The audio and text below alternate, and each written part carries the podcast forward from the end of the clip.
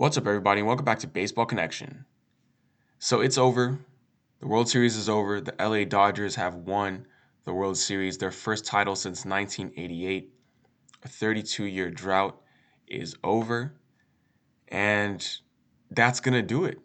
I mean, after a wild 2020 season where we've seen all sorts of things this year, I mean, we're just happy to even have baseball in general, but the Dodgers got their first championship in 32 years. That's what it all comes down to.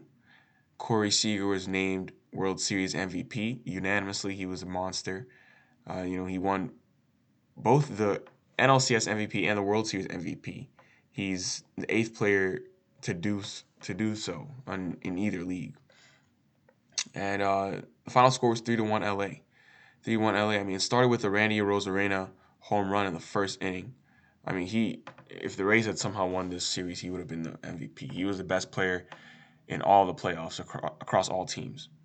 But, you know, LA showed that resolve that they have and they came back to win this thing. I mean, so Blake Blake Snell was pulled from this game in the 6th inning after throwing only 73 pitches. This is the, the controversial moment. So, let me just say that he, he had only thrown 73 pitches. You know, um, he allowed a line drive single to Austin Barnes with one out in the in the sixth inning, and that was that was only the third ball he had let out of the infield. So he had been very dominant. Only 73 pitches, yet he was still pulled.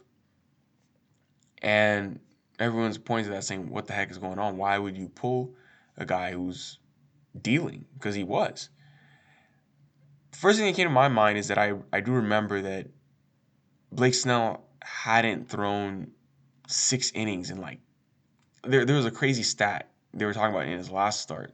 Like this dude hadn't gone deep like six innings deep in a game in like 19 starts or something like that.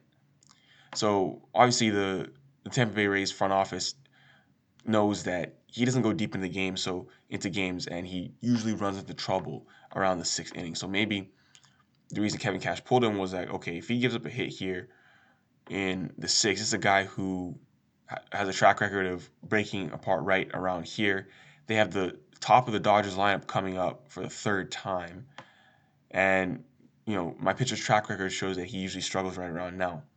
That's probably what Blake, um, not Blake Snell, what Kevin Cash was thinking when he pulled him. He's like, okay, this is a good time to go to my my fresh bullpen full of arms, go to my best reliever, which was Nick Anderson so, not saying I, I completely, um, I don't know, I, I can completely gel with that decision, but I understand where it's coming from. I think people are are, are being a bit of you know armchair quarterbacks here when, when they're blaming uh, Kevin Cash for that decision because I mean, um, it's easy to say it's easy to say that in hindsight, but even coming into yesterday's game, I was I was not expecting Blake Snell to go very deep into the game, and I know people's response to that will be like, well, I mean, just look at what's happening. You have a guy who's only given up a couple hits and he's thrown 73 pitches. Regardless of his track record, you leave him in there. And I guess, sure, I mean, that's fair for you to say. But I just want to say that hindsight's 2020.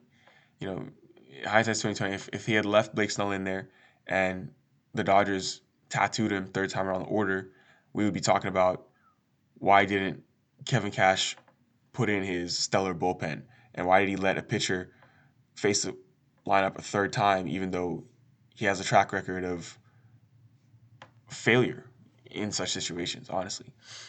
So it's a it's a tricky spot. But I mean, not take anything away from the Dodgers. I mean, they won this World Series. They won it, uh, and that's their that's their accomplishment to hang their hat on. And um, interestingly enough, well, not interesting, I guess.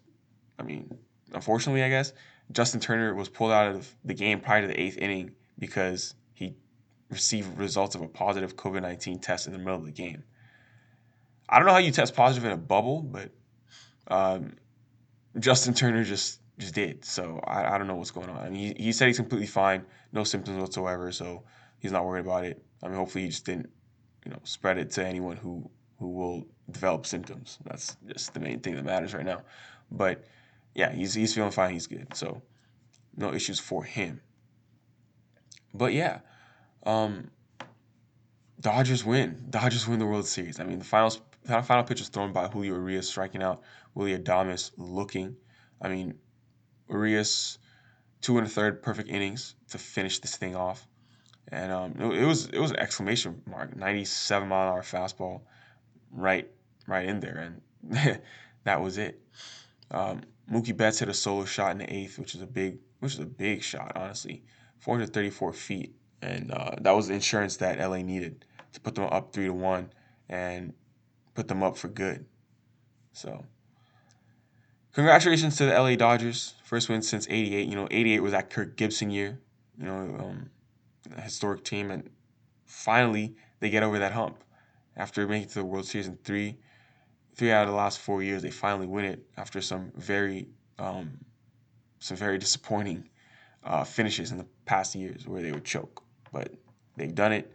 They've reclaimed their title. So, LA, you can celebrate with your Lakers now. Lakers and your Dodgers. So, congratulations to the LA fans out there. Enjoy this one. But that's going to do it for today. If you enjoyed this, please share with someone who'd be interested, and we'll see you next time on Baseball Connection.